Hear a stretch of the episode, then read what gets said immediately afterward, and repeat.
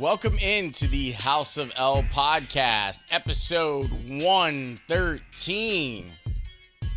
We get back to you all the great guests that we like to share with you. I am going to allow myself, though, if you're listening to this podcast, I am going to allow myself some more opportunities to talk about things like that I feel like I need to get off my chest occasionally.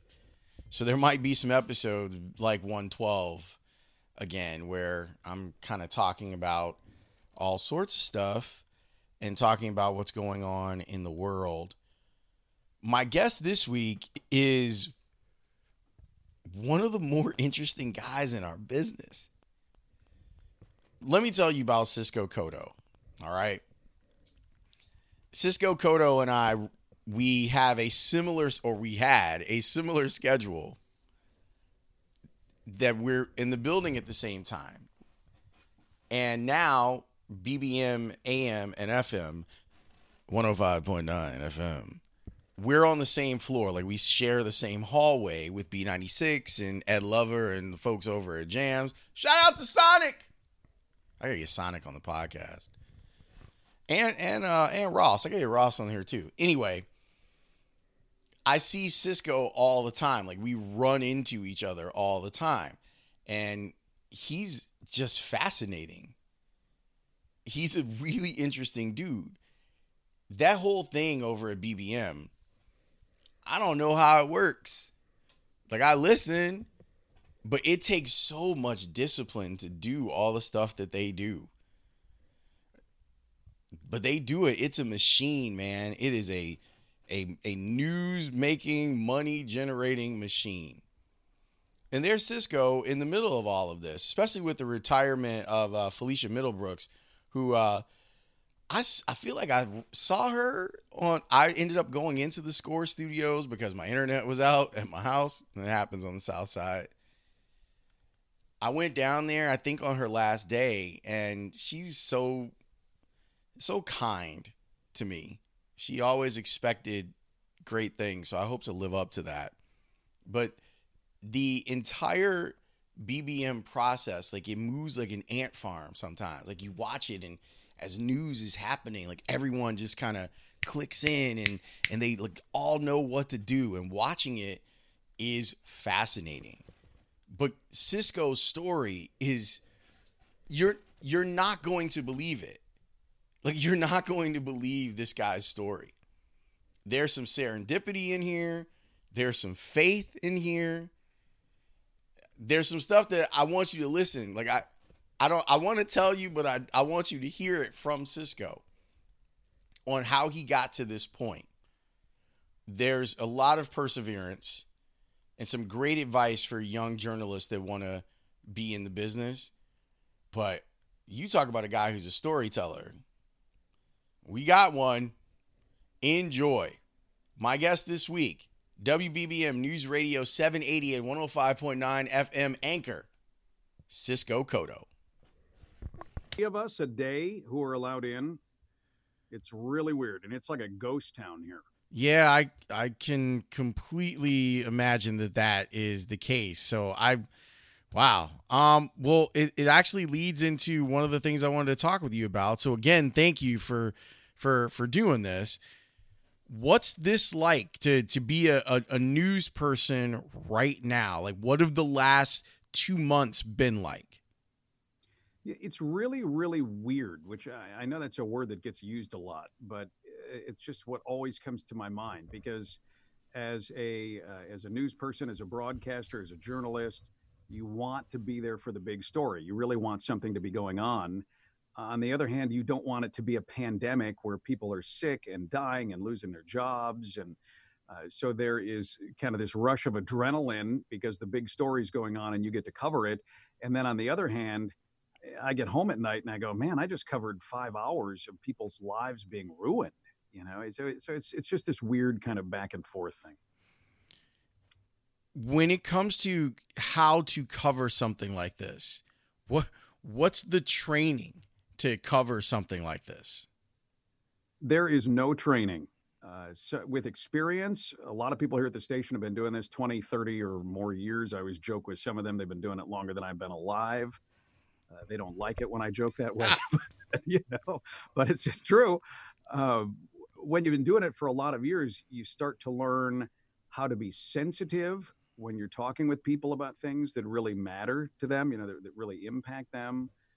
You start to figure out how, and I don't want to sound like I'm some kind of a victim here or something. I'm not a first responder. I'm not in an ICU ward or something, but you do learn to sort of divorce yourself from what's going on or compartmentalize what's going on. If you talk to people who've been covering the cop beat for a long time, they say, if you don't, it's legitimate PTSD because you're just covering this death all the time. And so again, I don't want to elevate myself. I'm just a dude who talks on the radio, but you're covering the same thing over and over again. And so you have to be sensitive. You have to give good information. You have to really care, but you also have to figure out how to take care of yourself in the midst of all that. What's the part of this that's touched you the most? I have several people that I know personally who have been impacted by it. I don't know anyone who has yet died from it. But I have several friends and family.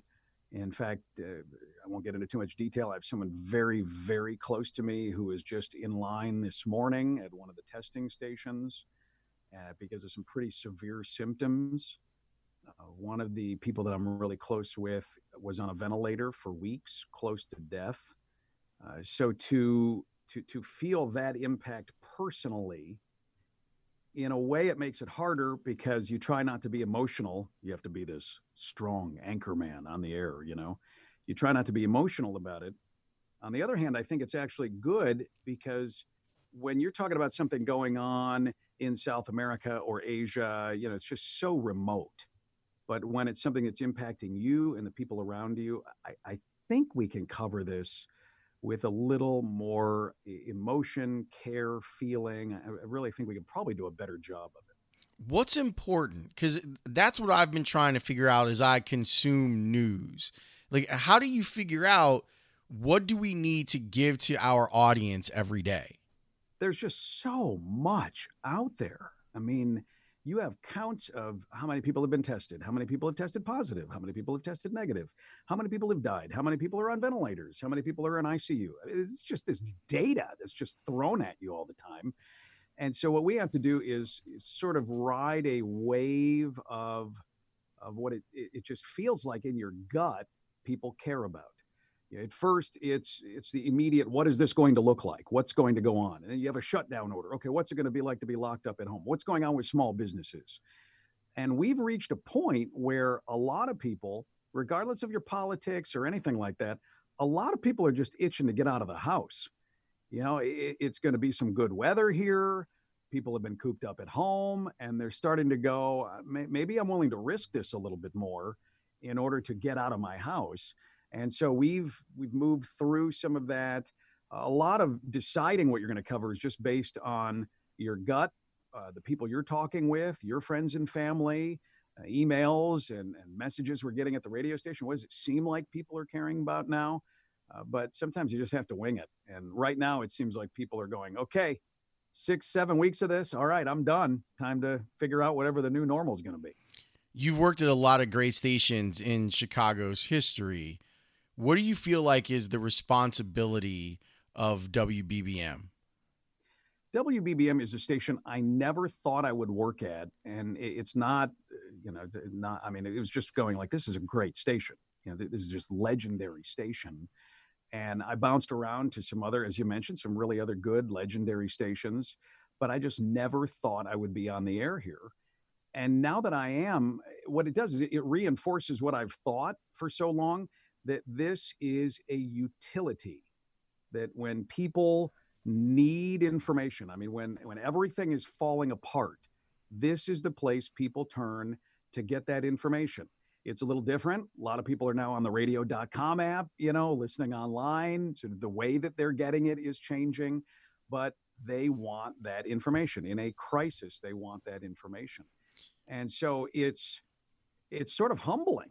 It really is humbling to think that you get to be there relaying information that's very serious. Some of it is life or death, and you get to relay it to people, and they care. So I've done some, different shout outs on social media and stuff. Can't really do it a lot on the air on news radio, but just letting people know, hey, we appreciate you. We appreciate that you appreciate us. And we are really all in this together. It's so interesting that you say that, because obviously doing sports radio, it's often referred to, and it makes me bristle, the idea of the toy department. And what I've noticed from Score listeners over the last 7 weeks is an appreciation for what it is we do. Not that they don't appreciate us on a day in, day out basis.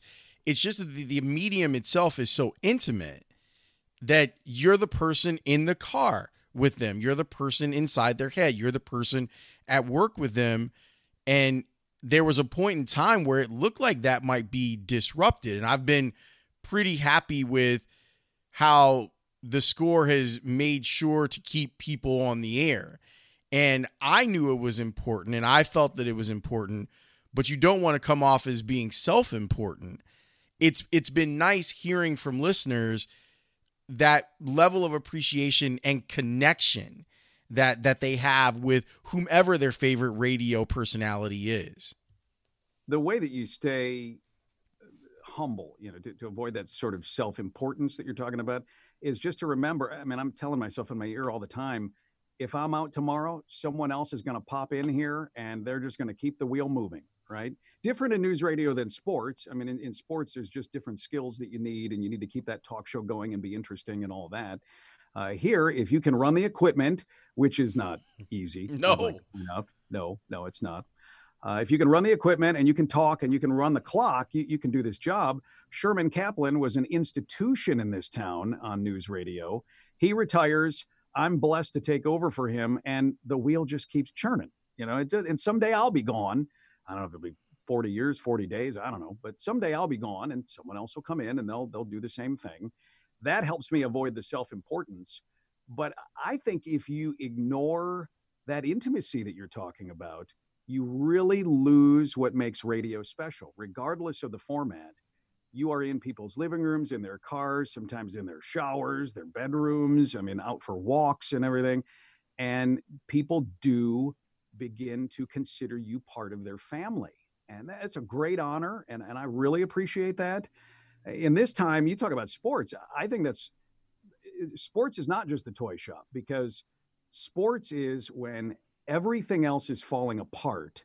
Sports is this thing that just allows us to go, all right, I'm going to divert my attention from all the death, all the destruction, all that stuff. I'm just going to have fun. I'm going to hang out with my guys. I'm going to just enjoy this. And for me, I'm a huge baseball fan, huge Cubs fan. Since I was a little kid, Andre Dawson was my hero growing up. I love the Hawk.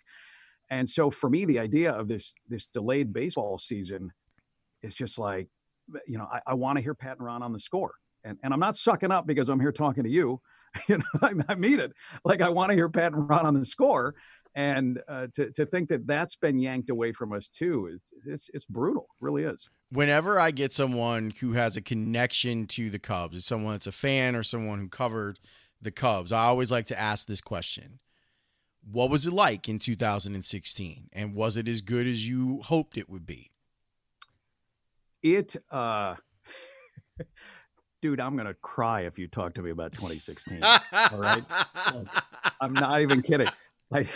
I joke around with my wife. I go, someday — we have 3 young kids — and I said, someday they're going to bring their kids over and they're going to tell my grandkids. Now remember, don't ask grandpa about 2016. All right. We don't want grandpa to cry about 2016. Okay.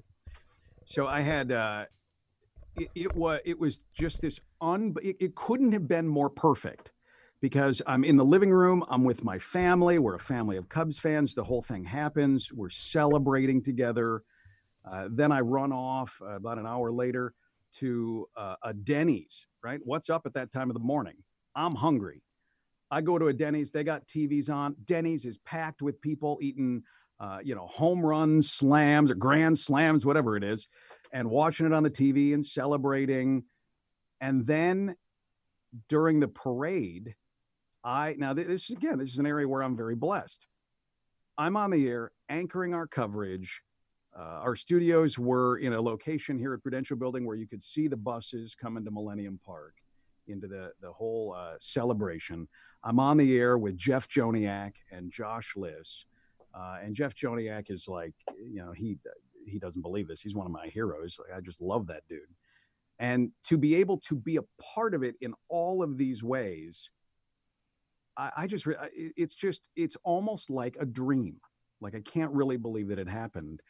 And to think that I was alive when it happened. This is kind of crazy. I think other people did this too. My dad's passed away, huge Cubs fan. He's the reason we're a Cubs fan. We went to the cemetery, and if you go there today, there is still a Cubs championship hat that is tethered to his gravestone. You know, it's still there all these years later, because we want to share this with you. One of my favorite things that I did during 2016, I'm a Southsider, I'm a Sox fan. And what's really crazy is a lot of people who work at the Cubs know it, and they've been cool with me still like being around there and covering the team, in some cases doing pre and post of Cubs games, because they know I try to be fair. But one of my favorite things that we did, Mitch said, we're going to extend pre-games. We're going to expand it out. Can you go and come up with some content? And I was like, yeah, okay, not a problem. I'll do some stuff, work through some press conferences, talk with some people. One of the days I went over to the building, went over to Wrigley as people were starting to write on the building while the team was in Cleveland.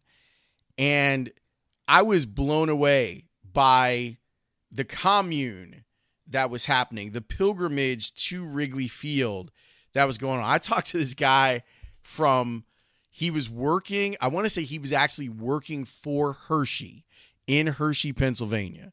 And he had asked for the day off and he was out of PTO. He said he quit. He cashed in his 401k and drove to Chicago because he wanted to be here just in case they won the World Series. And I kept hearing story of that. And the thing that you're saying, a lot of people, I humble brag here. I'm about to drop a name, so pick it up. A friend of mine, I'm friends with Jake Johnson from New Girl, Chicago guy. He talked about the same thing of wanting to celebrate it with not just your relatives who are alive, but celebrate it with the people that brought you into the covenant of Cubs baseball, even if that meant going to the cemetery and having a beer, having a PBR or whatever, and bringing a radio so that your loved ones could share in that moment. Yeah, just bringing a lawn chair and sitting. It feels weird, but luckily I wasn't the only one doing it.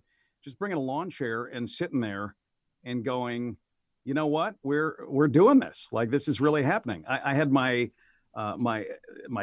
dad's wedding ring on. I had my great grandfather's Cubs hat on. It's like a 40-year-old Cubs hat or something.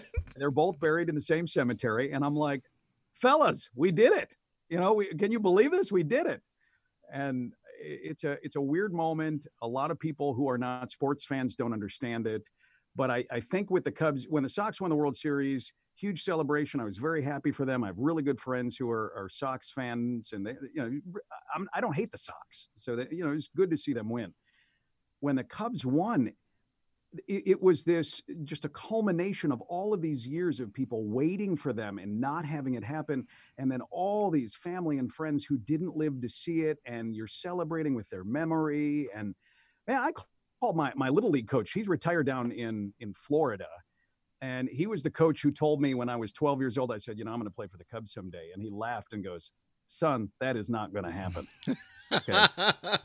And the reason is because he knew you got to be able to hit a curveball. You got to be able to run. You got to be able to field. I mean, all these things, right? But we've stayed friends. And I called this guy down in Florida. And here is this 75-year-old man weeping on the phone. We did it. We did it. I can't believe we did it. You know, and it's just, I don't know. I'm so glad I was alive to be a part of that. The emotional release of it was like, I would say over the next week. Like, that's kind of how I noticed it, where even after they had won, after the parade, like, you go into Wrigleyville and people were still like in a daze almost, because I don't know, like you knew the team was good. Like you had known that since the middle of 2015 that the team was moving in the right direction, but to see it happen and to have the Lucy with the football moment in Cleveland, like, this is the part where the Cubs thing happens. Great. Rajay Davis, of all people, that guy hits a fine. I've signed up for this as being a Cub fan, and then boom, it happens again.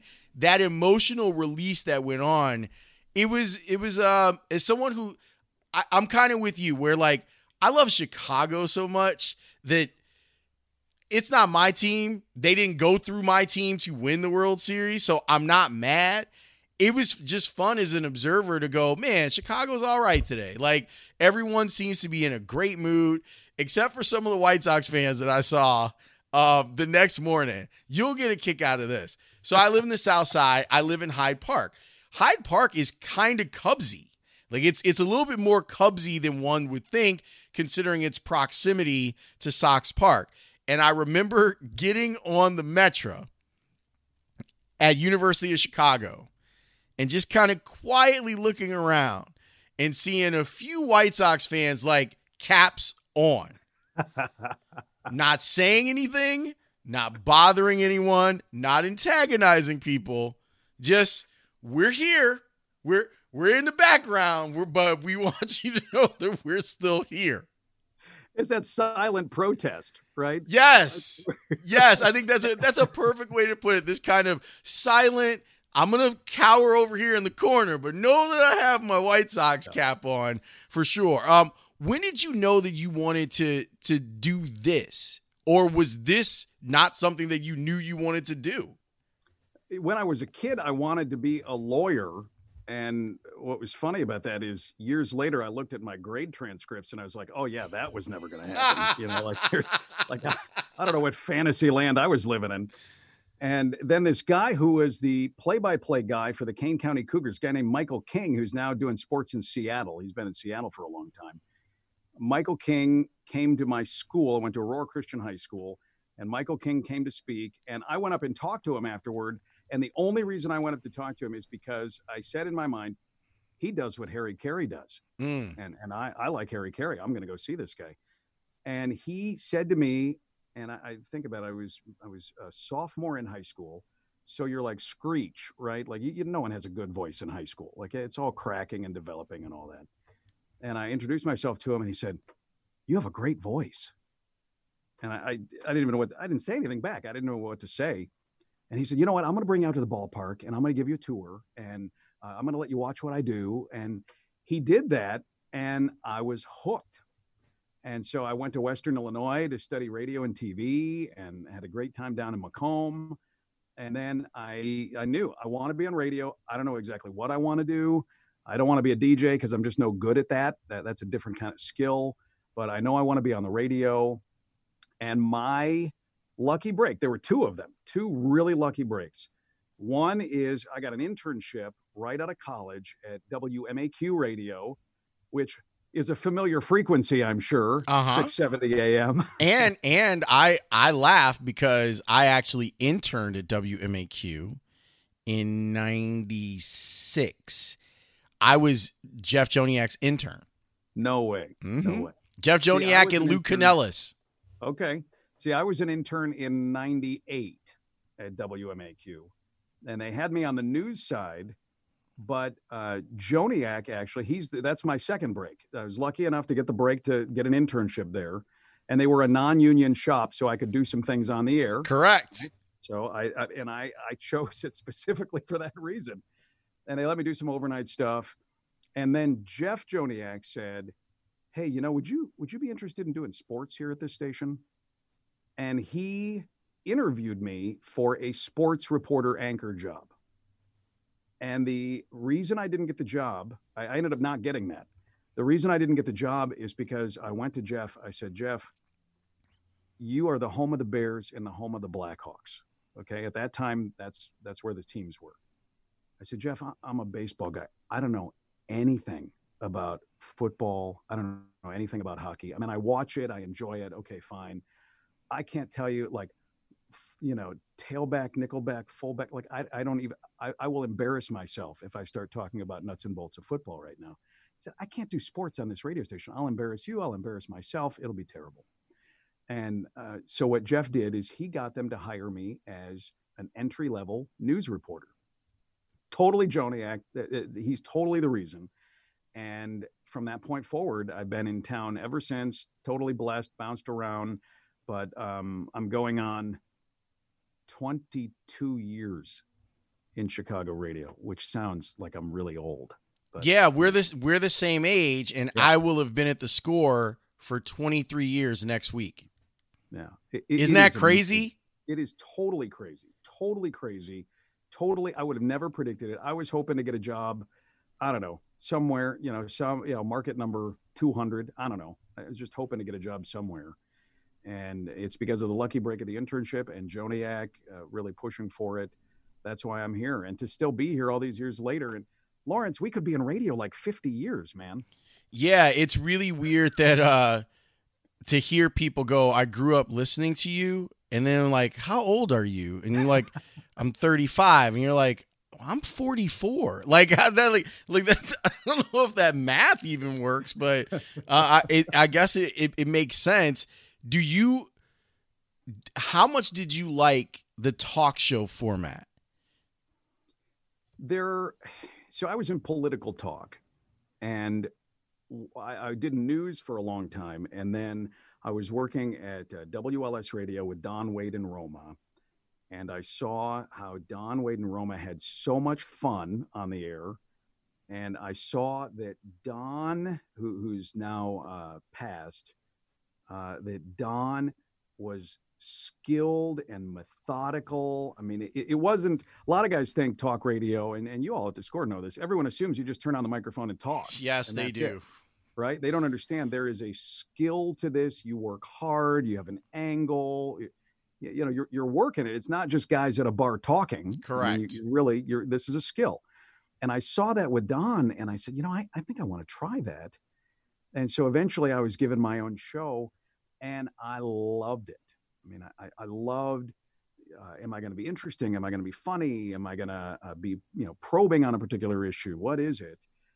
But the period of time where I got tired of it was when in political talk radio, there's good guys and bad guys. And there's no reasonable people. There's no, both sides have good points. I mean, it's good and bad. And I got to the point where I went, President Obama was still president back then. And I said, you know, Obama's not the devil.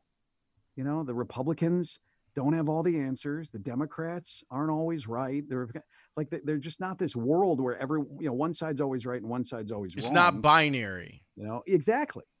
And so I got to a point where it was mentally exhausting to do the job, because I said, okay, either I'm going to play this game every day, you know, where I'm like an actor just sort of doing this thing, or I have to get out. And luckily, a guy named Drew Hayes helped me get out by firing me. A lot of people have that story about Drew. A lot. I still love Drew, though. He and I still get along really, really well. But thank you, Drew Hayes, for firing me and getting me out of talk radio. You're not going to believe this. This is not a setup, okay? I was going through some pictures. Look at this. No way. Look at that. You just happen to have that sitting there. No one's going to believe that you didn't plan this, that we didn't plan it. No, I did not plan it. But that for those that are looking at this, that is Drew Hayes. And this is a Christmas party. It was just I've been straightening up, like, since my office has become like my office now. I've been straightening up. So you're finding like all sorts of stuff. And this is from a Christmas party. Like, if you look again, you can see me in the back, like, wearing glasses. That's all. Yeah, there you are. Yeah. Drew Hayes did all of Sugar Hill Gang's.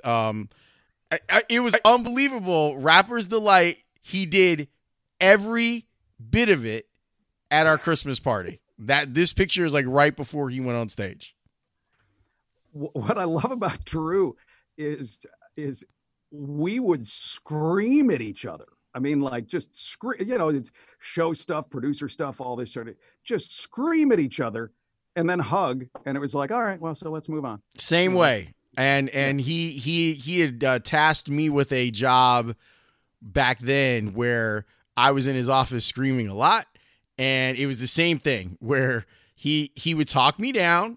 After we had screamed, we'd hug it out, and then we'd be fine. And I actually really appreciated it about him that there were times where I think talent, I think we can sometimes make it more personal than it should be when we have issues.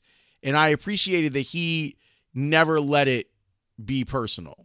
Yeah. And it's a hard skill to master, but if you have it, you have it. So once you've made the decision, look, I'm not here to play a role. How do you go about rebuilding your career and your resume when you have a great job like that? Like a lot of people in broadcasting be like, man, that's a great job to have. All you had to do was play ball. How do you then go about rebuilding your career and your reputation once you move away from it?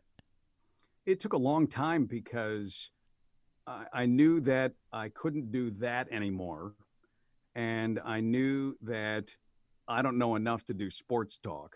Okay. I talked to Mitch Rosen once and I said, hey man, if you ever need anybody who knows like almost nothing about sports and you want to team him up with somebody, I'm your guy, let me know. It could be like the guy who knows stuff and the guy who doesn't. It'd be great. I think you know more than you're giving yourself credit for.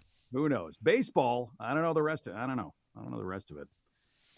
But yeah, so I just decided, okay, I can't do political talk anymore. Can't do sports talk. The sort of reasonable conversation talk is just. Is there no place for that? Like that? That's what I wonder. Like, is there any place in talk for reasonable conversation? I don't have an answer for that. I'm just curious. I don't think so, because you have some people in town who. You tune in and you get like barbecue tips, like, hey, do you really want great ribs this summer? Tune in. Well, yeah. Okay. Like there's the, is that interesting? And then there's also the, is that what I want to do? Right. Is that the kind of thing? No way. I don't think reasonable talk works in radio because no one wants to just hear your conversation. Like if you're at a bar and you're hanging out and you overhear someone a table away or a stool away, and they're having a conversation with a friend, that conversation is almost never interesting to you. To them, it's the greatest conversation in the world. They're engaged in it. They totally get it. But no one is sitting there going, boy, I wish I could do. I really wish I could just overhear someone's just ordinary everyday conversation. No one's doing that because it's kind of boring.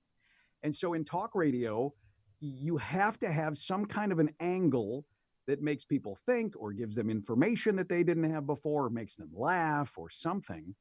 And so I don't know if two people just sitting there shooting the breeze is ever going to be a ratings winner anywhere. So once you figured it out, what became your task on, you clearly have a love for radio and you had kind of started checking things off and saying, all right, I've eliminated this, this, and this. Here's what I want to do. How did you come to that conclusion? I had to have this sort of soul-searching moment of because I have, I worked with a guy named John Howell for a long time, and he said that I'm a multi-layered onion. You peel back a lot of layers there. I have this radio thing. I'm also this kind of church guy, like a pastor out in the suburbs, and so I have that going on. And when Drew fired me, I went and got a church started, which who does that? It's totally weird. And so I had that going on in my life, and that was going well. It was out in Oak Park and where we were living, and just loved that church life and pastor life.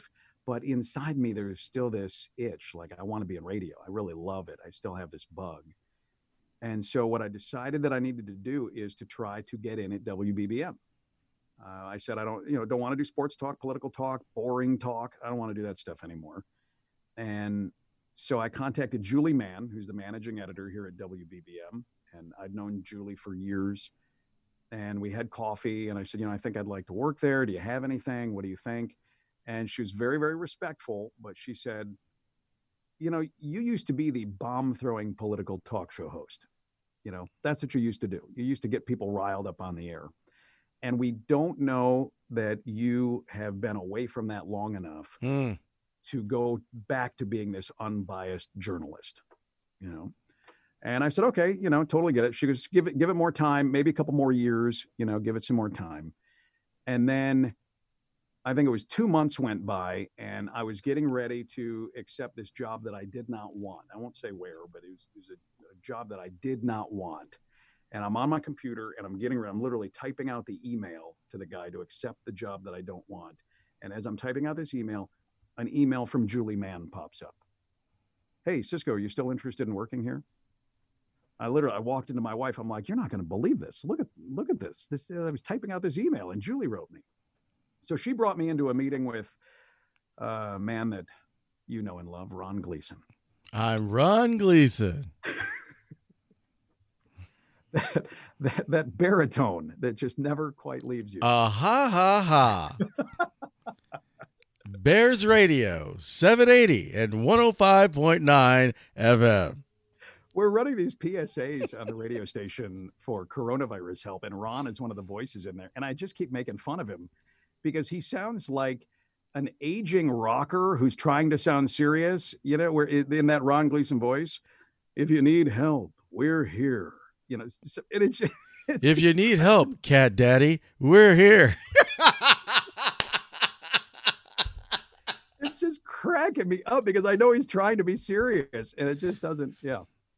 So I get hauled into a meeting with Ron Gleason, and he goes, you think you can be unbiased? You know, he's Ron Gleason voice. Well, do you think you can be unbiased, Cisco? I'm like, yeah, it's a different format. Like if I was going to be a country DJ, I wouldn't play rock albums. You know, right. It's a different format. Here I'm unbiased, there I'm not, and that's it. I get it. And so he hired me. He was really afraid that there was going to be a backlash where people were going to say, oh, you know, we thought you were the straight and narrow sort of unbiased news radio. And you brought that talk radio guy on there, that bomb thrower. And he didn't get any of that. And I told him, I said, it's because the people who didn't listen to me don't have any idea who I am and don't care. And the people who did listen to me go, I can't believe WBBM hired him. This is pretty cool. And so there was no one to complain, and it doesn't mean there haven't been people complaining about me over the many years, but not for that reason. It's good. You brought up your faith. There's actually something that I did want to talk about, if you don't mind. No, not at all. Yeah. How do you think that it clearly guided you to build a church? Like how does your faith develop to a level of devotion that has you building and a whole congregation? It's hard to explain because people have always talked about calling. You know, they use that a lot in kind of spiritual lingo. You know, I have a calling, and I never really understood that. But as we were living in Oak Park, I had just been fired by Drew, and there was already this thing just kind of brewing inside of me, like this passion. And you know what we need in this neighborhood? We need another church in this neighborhood. And everyone around me thought that was crazy. There's plenty of churches. There's a church on every block. Why do we need another church? And I used to joke around with them and say, well, if a new restaurant was coming to town, you're not going to go, hey, we got enough restaurants here. Why do we need another restaurant? It's true.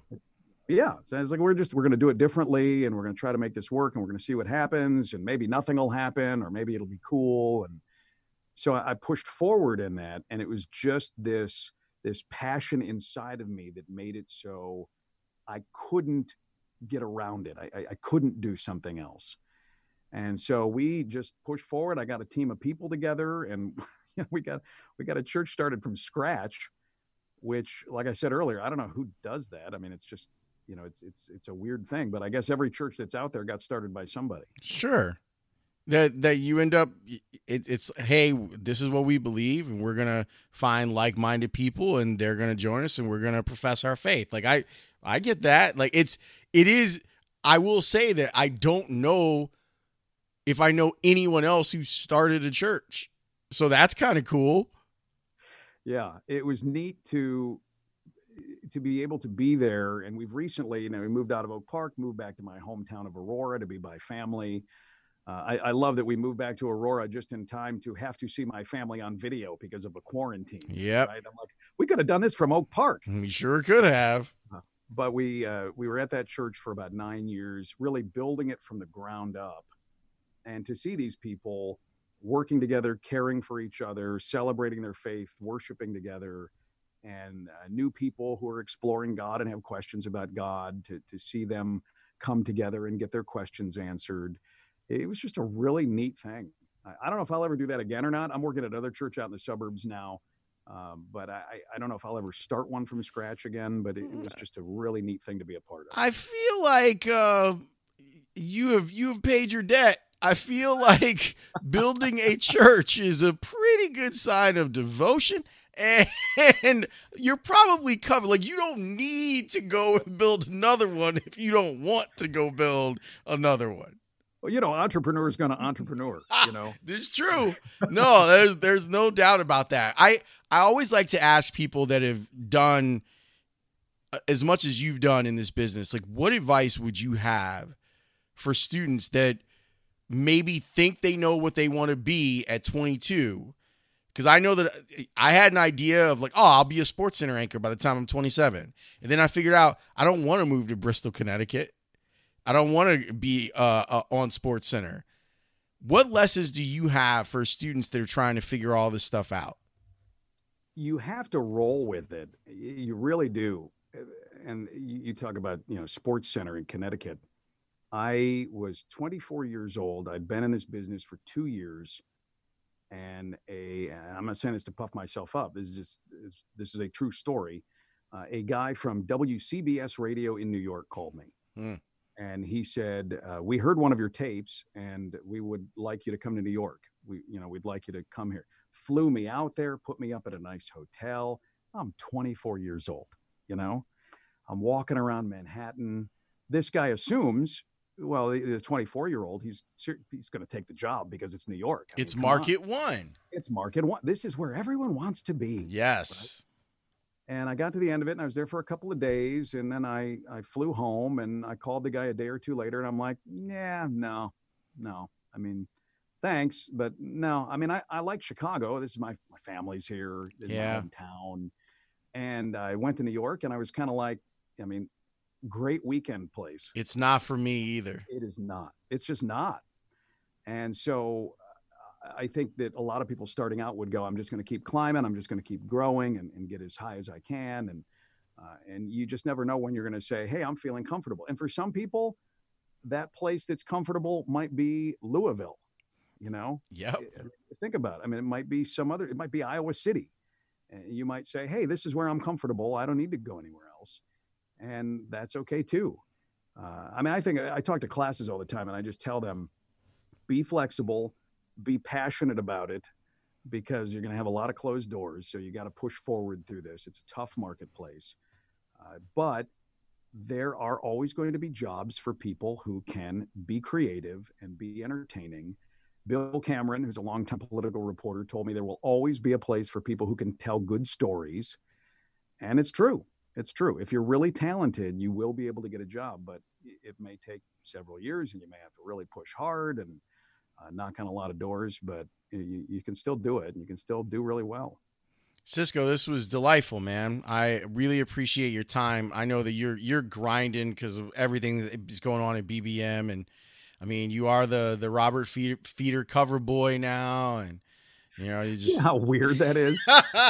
No joke. I mean, like literally. And if your face is in Feeder, it usually means you don't ever have to come to work again. That's right. It usually means you've been fired. That's right. Usually how it goes. If you see your name on the front of a Feeder column, it's like, oh man, they got me before I even got into the building today. I had no idea that he was going to do that at all. He pulled a random selfie, I think from my Twitter feed or something like that. And it was fun. And it's good that people are tuning into us and it's good to be trusted. It's good to still be here. I'll tell you though, I walk by your studio almost every day. Our lonely studio. You know what I want to do? I'm not trying to be disrespectful toward animals or anything, but you know that is it Sarah McLachlan? Whatever. Yes. Whatever, that little sad song with all the dogs that look like they need a home and all that stuff. kind of. I have been wanting to just take my phone and just walk through and get some shots of the Score studio and B96 and Jams and just, and then put that song behind it and put it out there. I think that's a really good idea. I would endorse and retweet that. I would be all over it. I do look forward to hopefully one day coming back to that studio, but I'm not going to lie. I have adapted to doing stuff from home better than I expected. I thought I would be a mess, like an app, because I do the show from my basement. Like my office is now like the podcast zone and where I do like production stuff. But I do the show from the basement because it's closer to the router, and I'm actually okay with it. I actually have everything I need. I put the TV on. I have my laptop there with me. I can hear my producer even though I can't see him, which kind of sucks. But I got used to it quicker than I was expecting to, which is probably not a good thing for if and when they ask us to come back, because I'm going to be like, no. Well, maybe they won't, man. That's what we, on our noon business hour, we keep talking about the way that the workplace is going to change and how many big companies are going to go, do we really need all this square footage? Yeah. Or can we do something different? Hey, Cisco, honestly, I've been thinking a lot about that because I grew out of the Score from when it was still on Belmont Avenue. And the more, like, as soon as we started, like Mitch kind of said, you know, it's not that there's anything wrong necessarily with our studio. And we had been rotating, like we had cut our shows by 10 minutes so that the host that was in the studio could spend the 10 minutes cleaning the studio for the host that was going to come in next. And he said, look, it's just that this building has so many people in it. And I kept thinking Belmont, like I kept in my mind going, what if we went back to a time when we were just in an office building? Our sister station in Milwaukee, they remind me so much of the old Score days at Belmont. They're just like on the outskirts of Milwaukee in a building. Like it's just, it looks like a house. And I keep wondering if radio stations in particular, any type of like content creation factory, if now we're going to go, do we need downtown office space? Because I don't know if there's a good argument for it. Yeah, the listener doesn't really know, right? No. I mean, the listener, you broadcast from your house, right? And sounds good on the air. People are interacting with you. You're able to take calls, do interviews, all that stuff. I mean, why do they need this expensive real estate? Don't get me wrong. I like being able to look at the lake. You know? For sure. Yeah, it's a nice view. And even the salespeople, like they're mostly out. They're not really... And who wants to drive back downtown from wherever you are? You know, if it's the suburbs or the South Side, like who wants to come downtown? I think that a lot of business models in our business are going to change. And I would imagine that Lynn's right. There'll be a lot of people that are going to do that. But thank you for this. I mean, this was really outstanding. And I really appreciate you spending some time with me and explaining how things are going at BBM is fantastic. So a sincere thank you. Yeah, thank you, man. Good to see you virtually, and I look forward to seeing you in person hopefully someday soon. Yeah, I'm hoping for that as well. Thank you kindly. Thank you.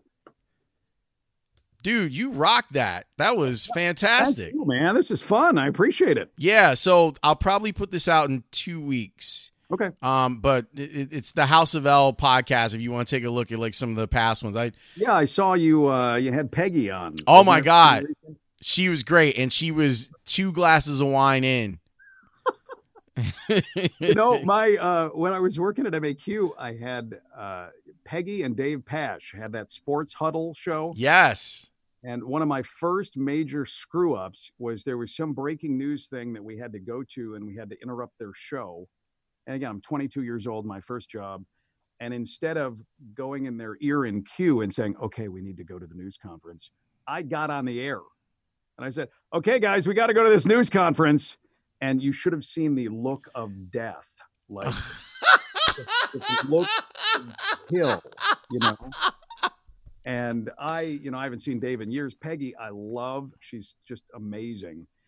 So it's not like, you know, we ended up not liking each other or whatever, but I could tell in their mind right then, they were like, who is this 22-year-old idiot who just jumped on the air? Number 3 market. And this is what it's coming to. Are you kidding me? That was my first job. I was interning and I think it was Dave Aurelio, who was one of the producers of the Sports Huddle, and he quit.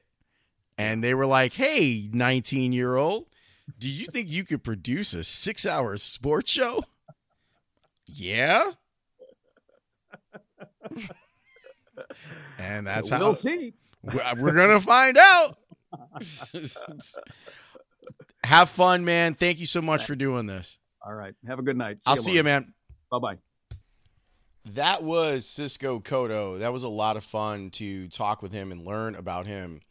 And I got to say, I'm pretty sure he's the only guest that we've had on House of L that started his own church. Although, if you go back into the episode with Abatacola, like Maddie was definitely one of those people that you could have seen it happening. He really does have like an encyclopedic knowledge of the Bible.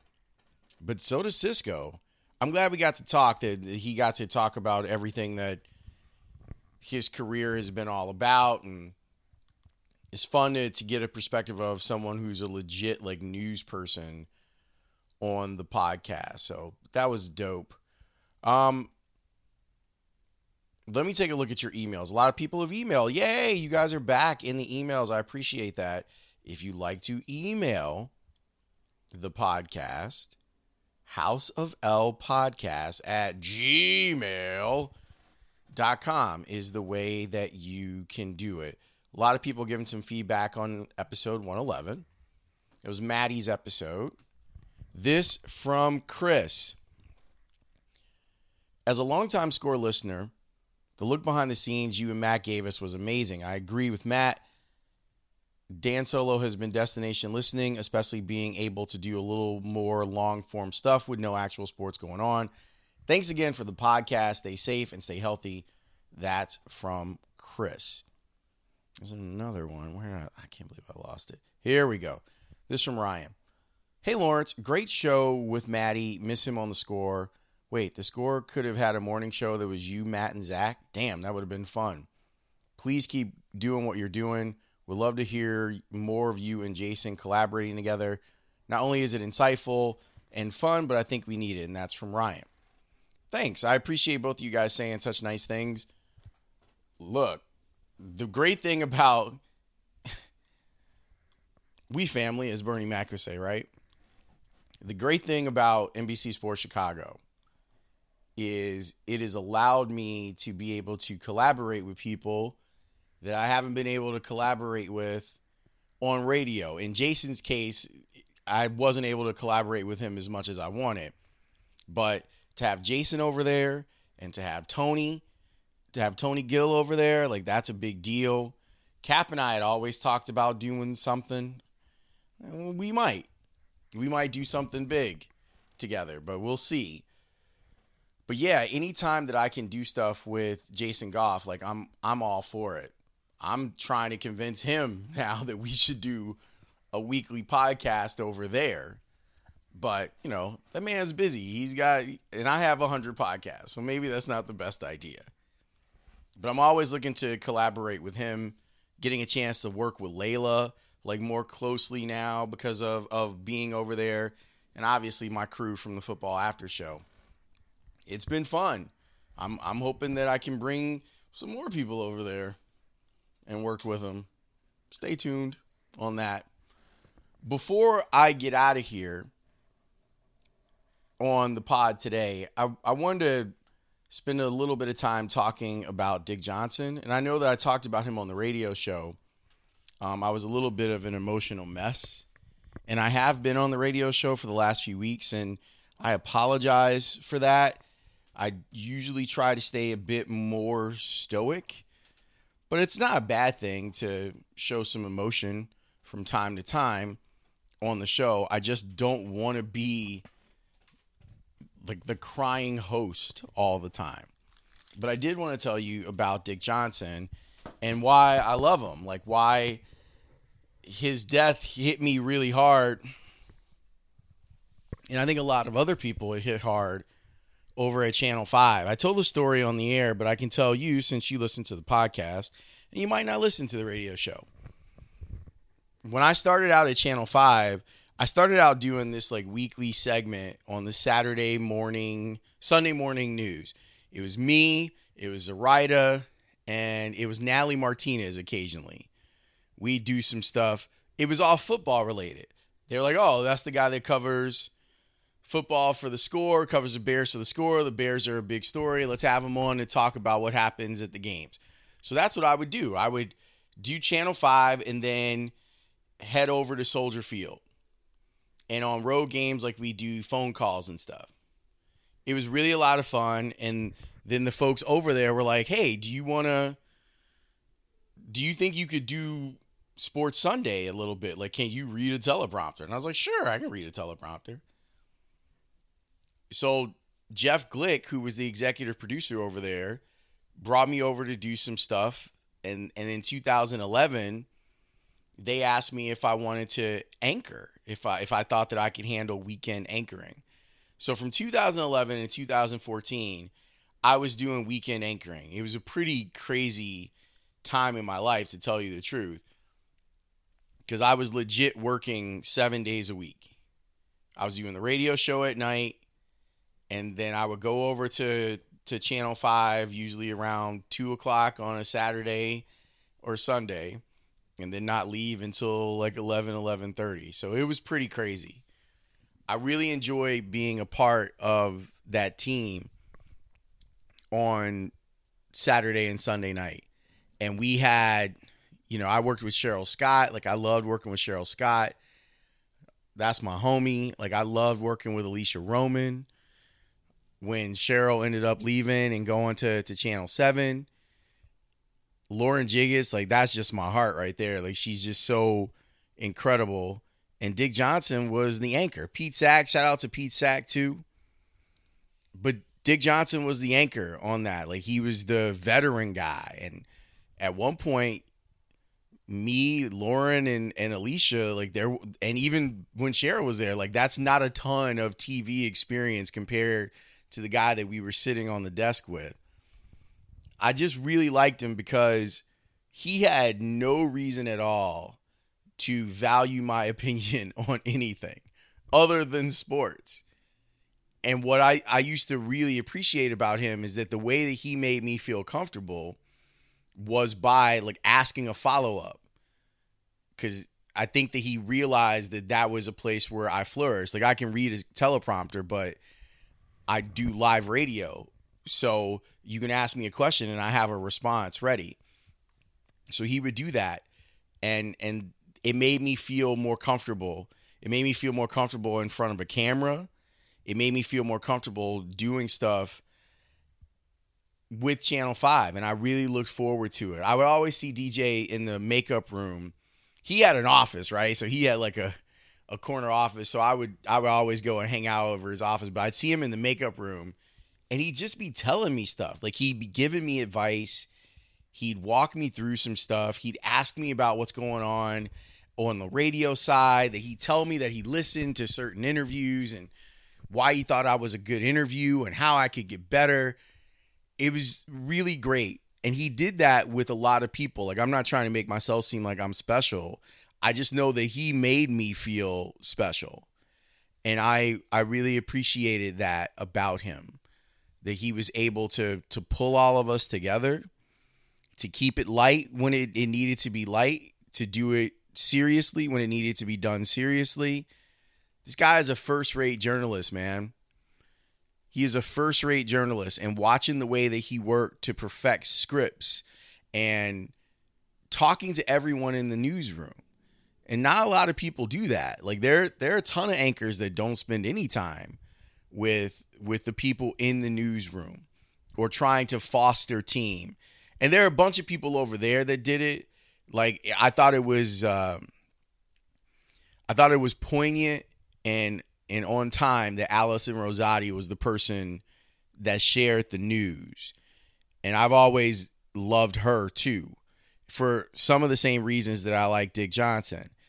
You're not going to find a person whose on-air persona is as close to what they are in real life than Allison Rosati. That warm person that you see on TV is exactly who she is when the lights go off and the cameras go off.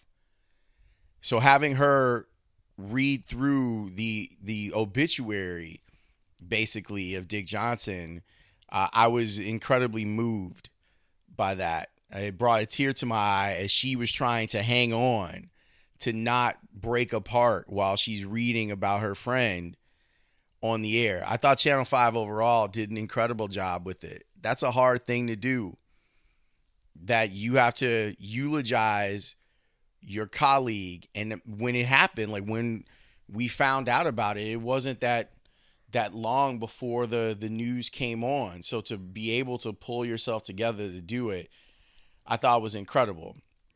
And she belongs in that same category, where this is someone who's an incredible journalist, but a human being that cares about the people that are on her team.